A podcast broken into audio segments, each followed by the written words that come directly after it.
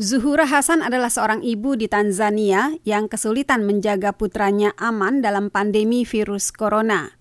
Putra Zuhura, Hayan Hamud, usia lima tahun, adalah satu dari sekitar 11.000 anak Tanzania yang dilahirkan setiap tahun dengan penyakit sel sabit, sickle cell disease atau SCD.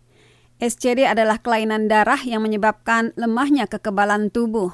Ini membuat Hayan Hamud masuk kelompok berisiko tinggi yang kondisinya bisa menjadi lebih parah bila tertular virus corona. Alizaliwa mzima kama watoto wengine alivyofikisha miezi mitano. Ia mulai menunjukkan gejala penyakit sel sabit pada usia lima bulan. Seperti umumnya anak-anak, jari-jari dan persendiannya akan membengkak. Itu tidak konsisten karena pembengkakan akan muncul pada kedua sisi. Zuhura Hasan ingat ketika berusia 2 tahun, putranya menderita penyakit itu. Nakumbuka alikuwa na mwaka mmoja na miezi kama nane hivi, kama sio sita saba nane hapo. Saya ingat ketika berumur sekitar 2 tahun, ia sakit parah. Tubuhnya sakit setiap kali disentuh. Dokter sangat prihatin karena ia mencoba setiap obat, tapi Hayan tidak sembuh juga. Saya mulai berdoa, ya Tuhan, kalau kau akan ambil putraku, mohon singkirkan dulu rasa sakitnya. Saya berdoa seperti itu dan tetap di sana menjaga menjaganya. Sekitar 305.800 bayi setiap tahun terlahir dengan penyakit tersebut.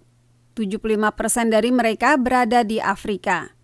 Mereka yang hidup dengan SCD juga mengidap sakit jantung dan paru. Ini menyebabkan pengidap SCD berisiko kematian lebih tinggi jika tertular virus corona.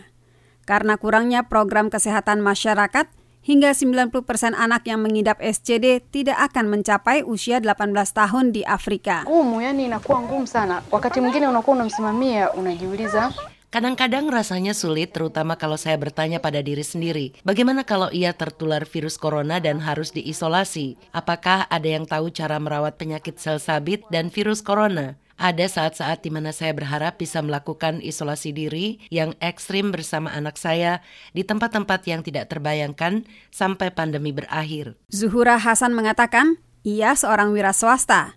Ia memasok jus segar ke universitas terdekat, tetapi karena pandemi virus corona, universitas-universitas itu tutup. Bisnisnya berhenti dan itu memengaruhi 80% keuangannya. Karlina Amkas, VOA, Washington.